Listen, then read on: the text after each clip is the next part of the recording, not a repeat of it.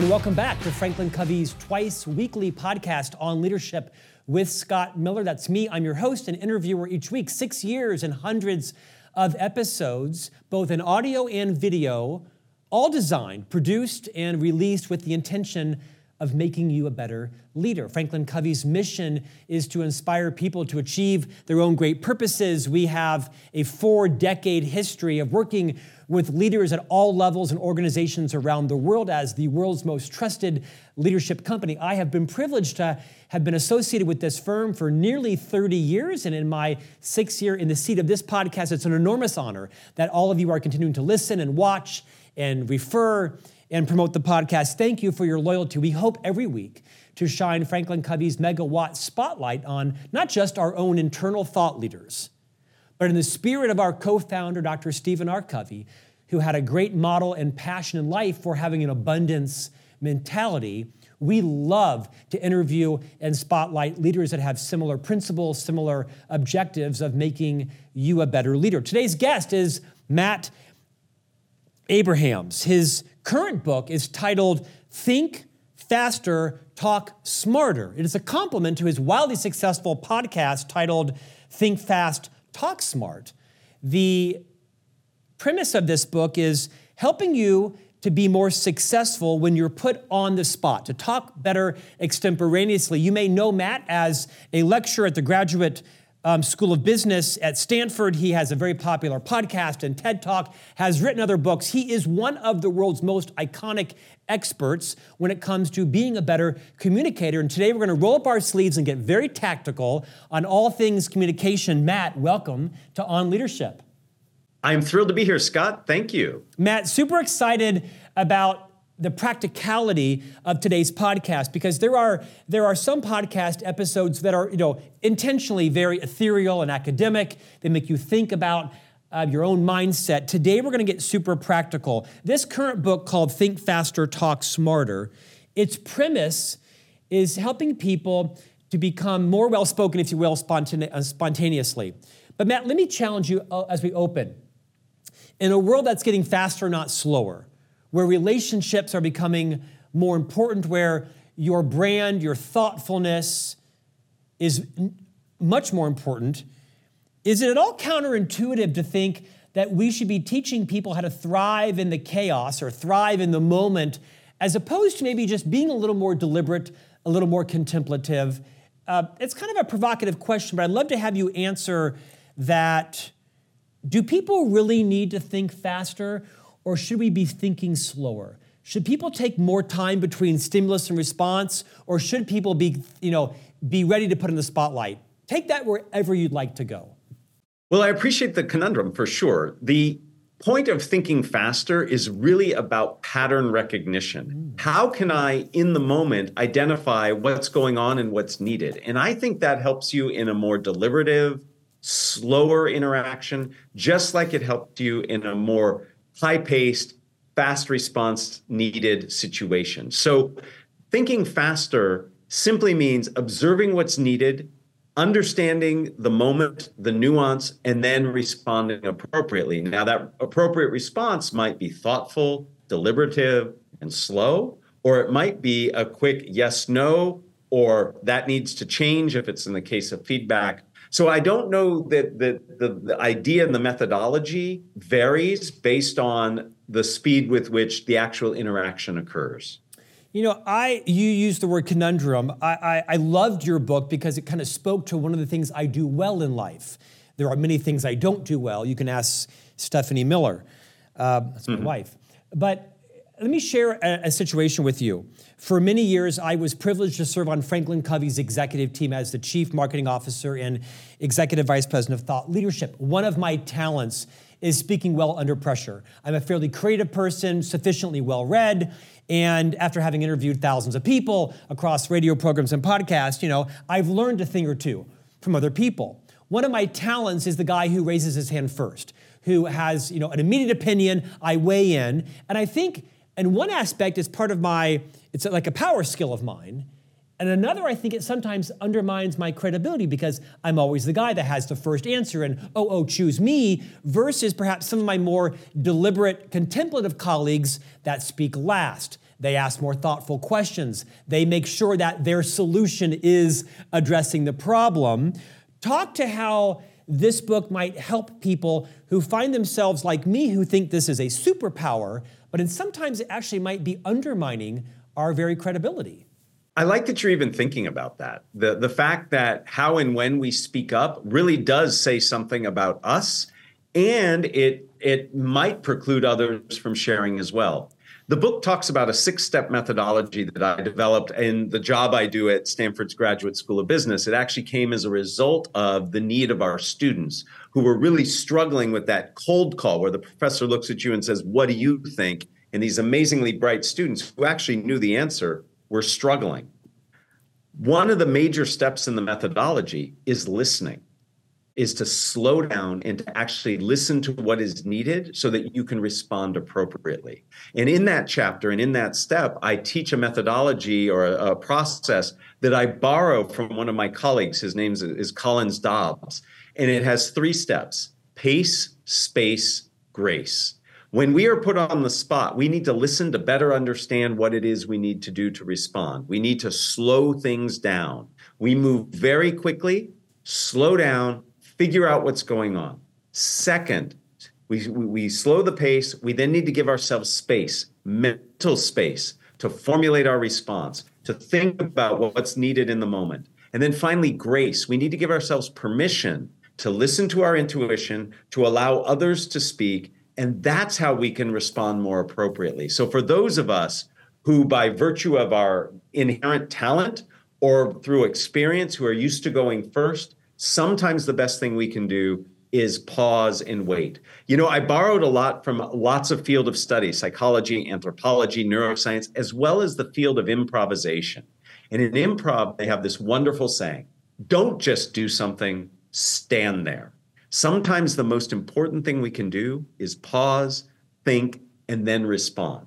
So being able to toggle between having an immediate response and being very thoughtful and contemplative that's where I think the true power is, is the ability to choose in the moment which of those two approaches makes the most sense. Matt, you are a well recognized communication consultant, speaker, your classes at Stanford, your podcast, your previous books on speaking. Of all of the topics in the realm of communication, why was this the one you honed in on for this book? What was the circumstance or need specifically you were seeing out there that this was where you put your latest research and kind of the whole force of your expertise behind? When you think about it, most of our communication happens in the moment. It's not planned. It's not the planned speech, the pitch, the meeting with the agenda. Most of what happens in both our professional and personal lives is spontaneous. Someone asks a question, asks for feedback. You make small talk. You have to introduce yourself. You're asked to give a toast in the moment. These types of communication are the communication we find ourselves doing most of the time, and they're the ones that we have the least amount of training for. So the need was apparent. We need to find ways to feel more comfortable and confident with this in the moment speaking. And that's what initiated the writing of the book and the sharing of the methodology it contains. Your title is Think Faster, Talk Smarter. Obvious question. What are some tips that you would give our listeners and viewers first on thinking faster in the moment? Right. So uh, the methodology has six steps. The first four steps are all about mindset shift. And it is these mindset shifts that allow you to recognize the patterns that are happening so you can respond more quickly if you choose. So the first step has to do with managing anxiety. Many people get nervous speaking in general, but even more so when they're put on the spot so we have to manage anxiety. The second step is we have to do what I call maximizing mediocrity.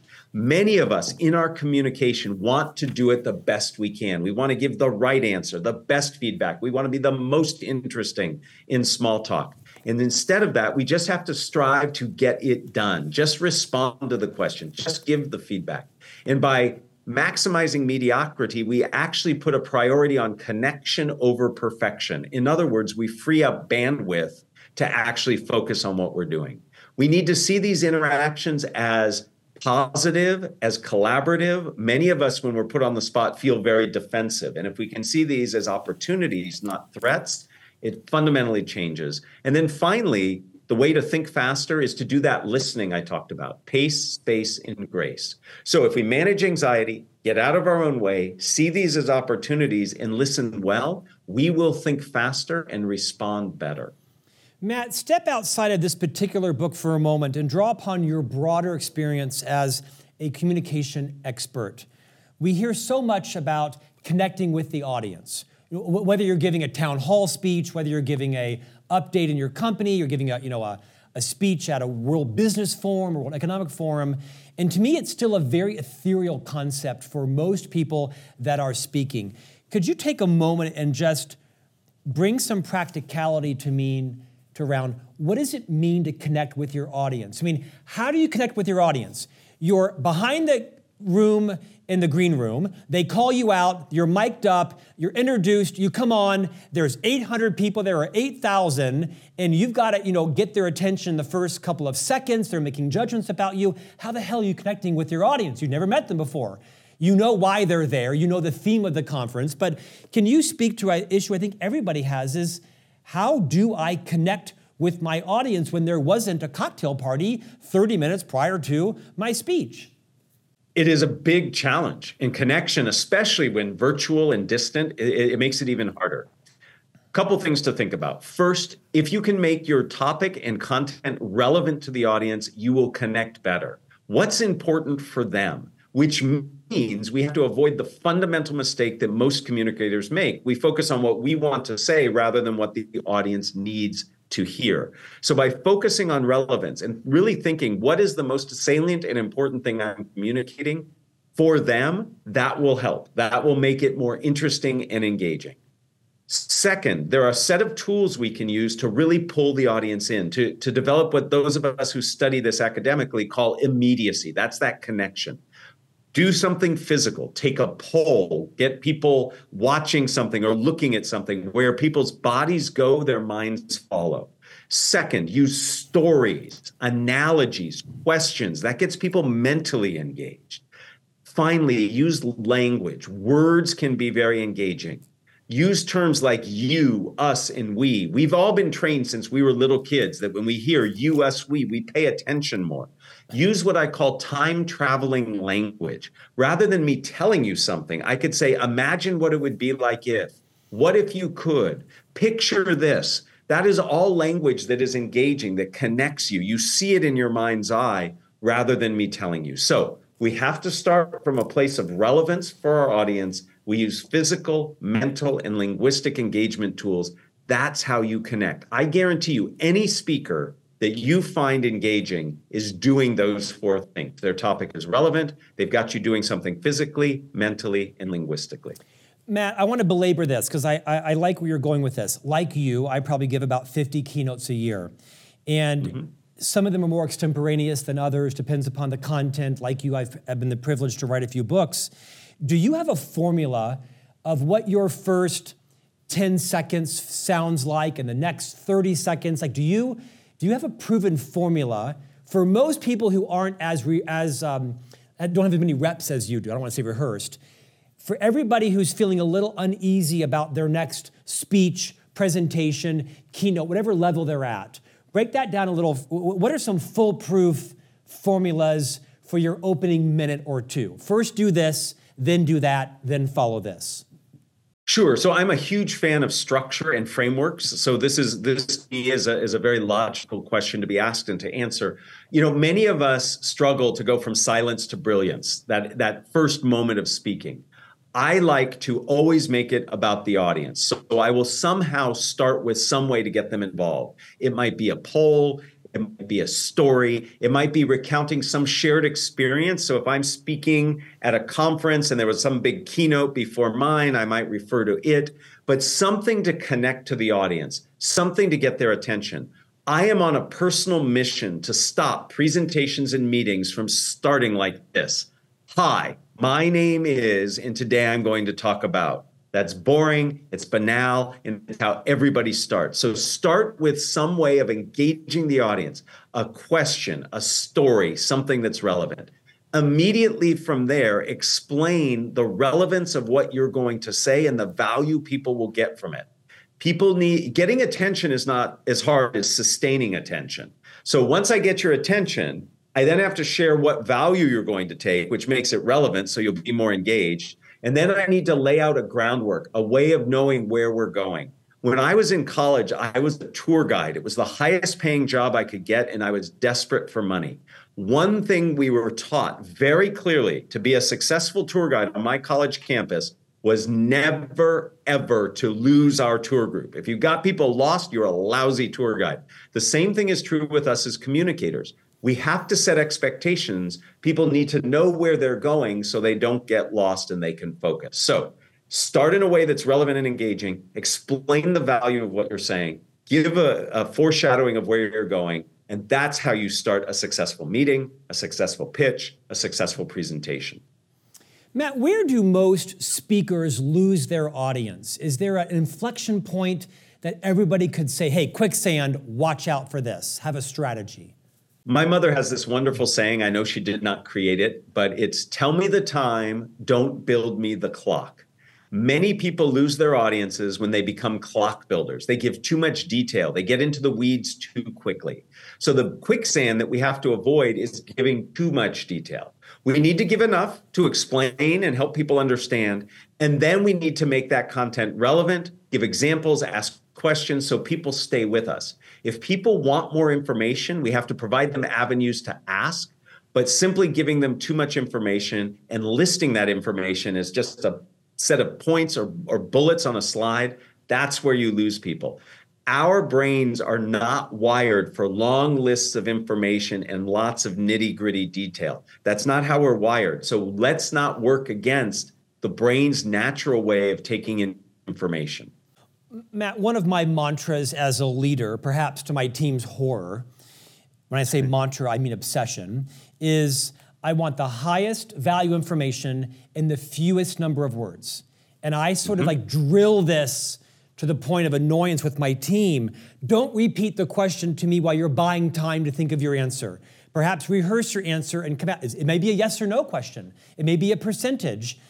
Perhaps you agree or disagree with that, but my obsession is highest value information, fewest number of words. We can go and have a drink later at Olive Garden or wherever and talk for an hour about, you know, you know, the Eagles and the Dolphins, or I guess it's the Buccaneers. Sorry, sorry, Buccaneers. My point is, is there any advice you might give people on how to create greater brevity in their answers without buying time, winding up, or giving extraneous information?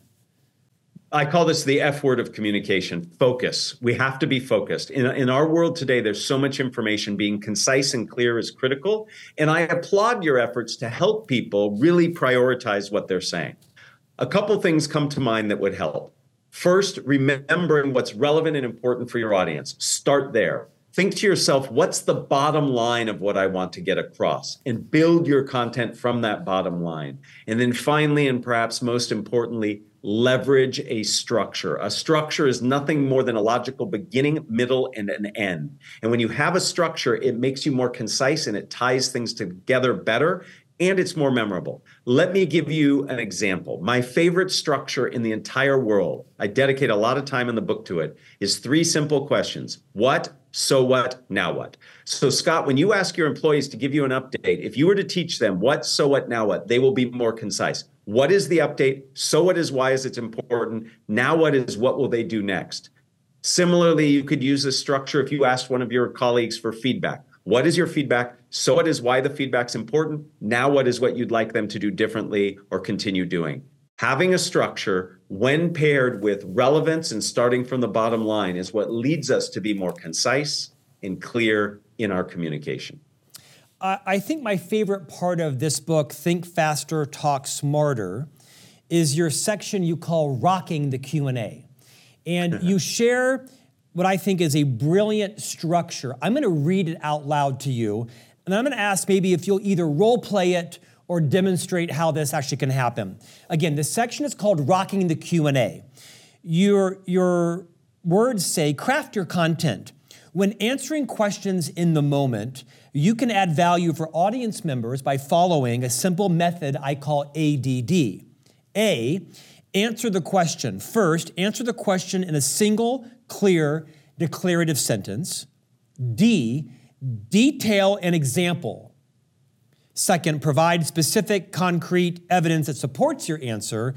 And then third, D, describe the value.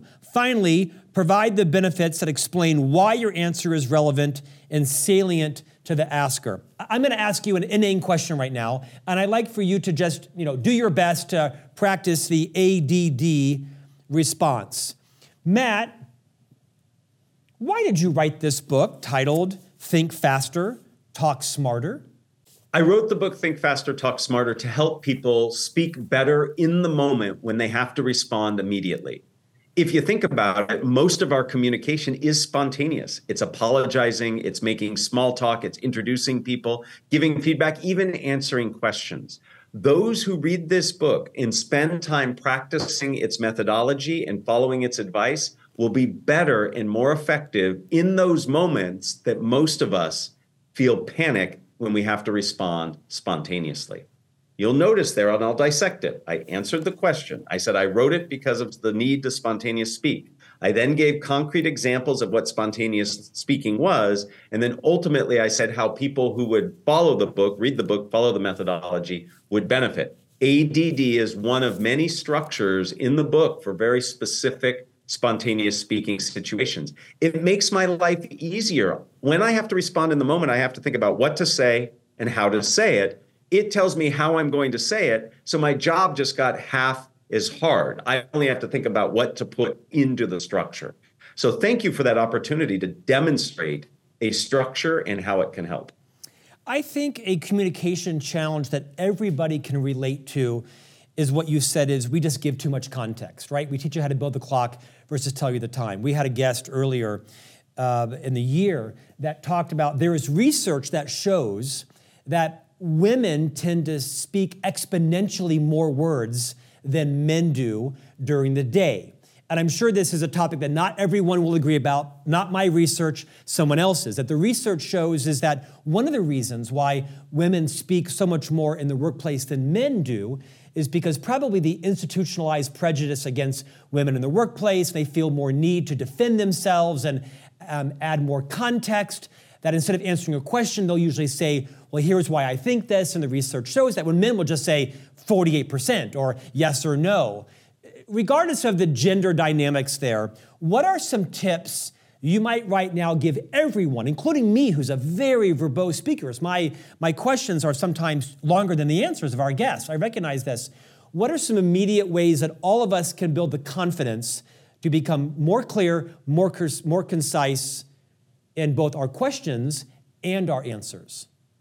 So, first, I think is reflecting on individuals that you respect and how they answer questions and relay information. Most of us put a premium on people who are efficient in their communication.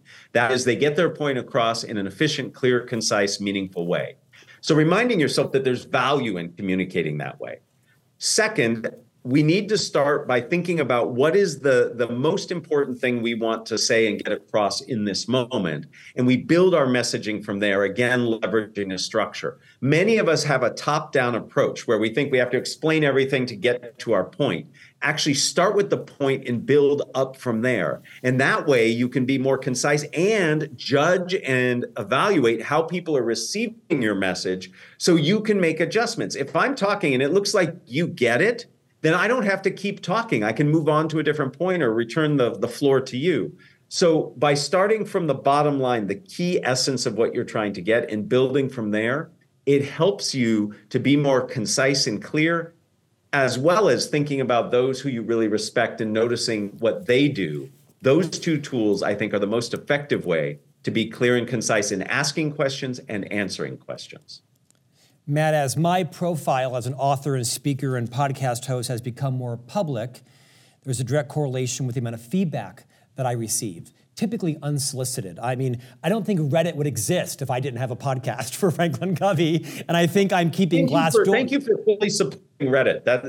yeah, yeah, that's my claim to fame is like Reddit, right? Yeah. Um, and we typically turn off the comments on YouTube because they'll just go on and on and on. My point is, you, you dedicate a lot of your writing and research to the, the power of asking for and providing feedback, whether you are giving feedback to a speaker or a member of your team or perhaps a subordinate or even a superior, uh, not the first guest to weigh in on effective ways to give feedback, but who can't learn more about that. Spend a few minutes and talk about some of the areas that you think our listeners might find valuable on both providing and receiving feedback. Well, I believe feedback is a really important way of learning and growing, both giving and getting feedback. To me, feedback is a constructive feedback is a problem to be solved. So when something is going awry or not the way I wanted, my goal is to present that to you in a way that you will work with me to collaborate to fix or remedy the situation, which means I need to present the information in a way that is inviting to you rather than off putting and making you defensive. So we have to think about things in advance of giving the feedback. We have to be very specific about what it is we want to see. What's the change we're looking for? Many of us are just so frustrated. We just want it different, but we have to be very clear. And what we suggest has to be actionable. Next, we have to think to ourselves what might lead the person to be doing what they're doing or not doing what they're doing. We might give very different feedback based on our understanding of what's motivating that behavior. If you have an employee who's constantly coming in late and you learn it's because they're taking care of their elderly ill relative, your feedback, you need them on time, you need them doing their work, might be different than if they're just out skiing on the slopes. So we have to think about what might be motivating the behavior that serves as input for the feedback we give. Now, your feedback should be clear and concise. I love the structure. What, so what, now what? Imagine, Scott, you and I come out of a meeting and you say, Hey, Matt, how'd that meeting go? I might say, Scott, I thought you did very well in the meeting, except when you talked about the implementation plan. You spoke quickly and didn't give as much detail as you did elsewhere in your presentation. That's my what. When you speak quickly without giving a lot of detail, people might think you don't know that area as well as you really do. That's the so what. Next time, I'd like you to slow down and include these two additional bits of information. That's the now what. So, by understanding what might be motivating your issue, understanding the specifics of what I want different to be different, I then structure the message in a way that is intelligible and actionable by you. That, I believe, is the most effective way to give feedback. The last thing I'll say is feedback should not be one and done. You should be giving feedback, positive, constructive, all the time, so that when you give really difficult feedback, it is seen in the context of all the other feedback that you've been giving rather than just one time only. Matt, let's finish with a speed round. Got the, it. The most influential communicators do what one thing? They make it relevant to their audience. They package it up and they make it relevant to their audience. So the audience sees the value in it. The, the biggest miss that communicators consistently have in common when they don't move the audience in their direction is what? The biggest miss when people don't move the audience is they don't readjust and and adapt. When they see that they're not going down the path they just keep going and going and they just make further mistakes for themselves. If you're not hitting the mark you must adjust and adapt in the moment. That's why thinking faster and talking smarter is so important. When when someone makes a mistake or they stumble or fail or have a faux pas the best way to recover from that is what so this one's a little nuanced. So most of the time, I would say just keep going. Many of us get hung up on it. We assume that our audience knows what we could have or should have said, when in fact they don't. So what we think is a big mistake often isn't. Now, there are certainly times where we actually do make a mistake that's quite significant. And in that case, in the moment, we need to apologize and correct. But for most of us, just keep going, chances are the audience won't notice. And if they do, they'll forgive you because really your audience wants you to be successful. They're there to learn or take value from you. When you're speaking and you say something that perhaps is inappropriate, worded the wrong way, maybe it was funny in your head, but it came out offensive, how long is too long to address it in a public audience? I think you need to do it as close to immediate as possible, unless there's some reason why that doesn't make sense timeliness to response of, of a faux pas or mistake or, or insult uh, is really important. so too is the public nature of it. If I make that, if the error occurs in public, the response should occur in public. If it occurs in private, then the response should occur in private. Uh, you want to make sure that there's congruence there. The necessity of having visuals support your speech is appropriate when? Whenever you're trying to do three things amplify, clarify, or really rectify something, is when you need to have visuals. Many of us use visuals simply as a tool to remind ourselves of what to say, a teleprompter, if you will. That's not the purpose of visuals. Visuals are to help your audience better understand what you're saying. So it's not for you, it's for them. And the guiding principle is less is more. What's the least amount of information I can put on a visual to help my audience understand what I'm trying to say? The skill everyone needs to master when they are speaking virtually versus in person is what? I'm going to cheat and give two. Concision, we have to be more concise when we're virtual, and we have to be engaging physical, mental, and linguistic engagement. You've got to keep people focused on your message and on the screen, and engagement tools help you do that. You want everyone who reads this book, Think Faster, Talk Smarter, or listens or watches this podcast to take away what one key action item? All of us can get better at our spontaneous speaking. It takes three things repetition, reflection, and feedback. And in so doing, we can be more comfortable and confident. We have the ability to prepare ourselves to be spontaneous and be successful in our communication. Matt Abrahams, lecturer at Stanford University, host of the Think Fast, Talk Smart podcast, and the new book, Think Faster, Talk Smarter How to Speak Successfully When You're Put on the Spot. Man, you were a great model today. Matt, thanks for joining us. Appreciate your time. Scott, thank you. It was a lot of fun. And we'll see you back here next week for a new conversation on leadership.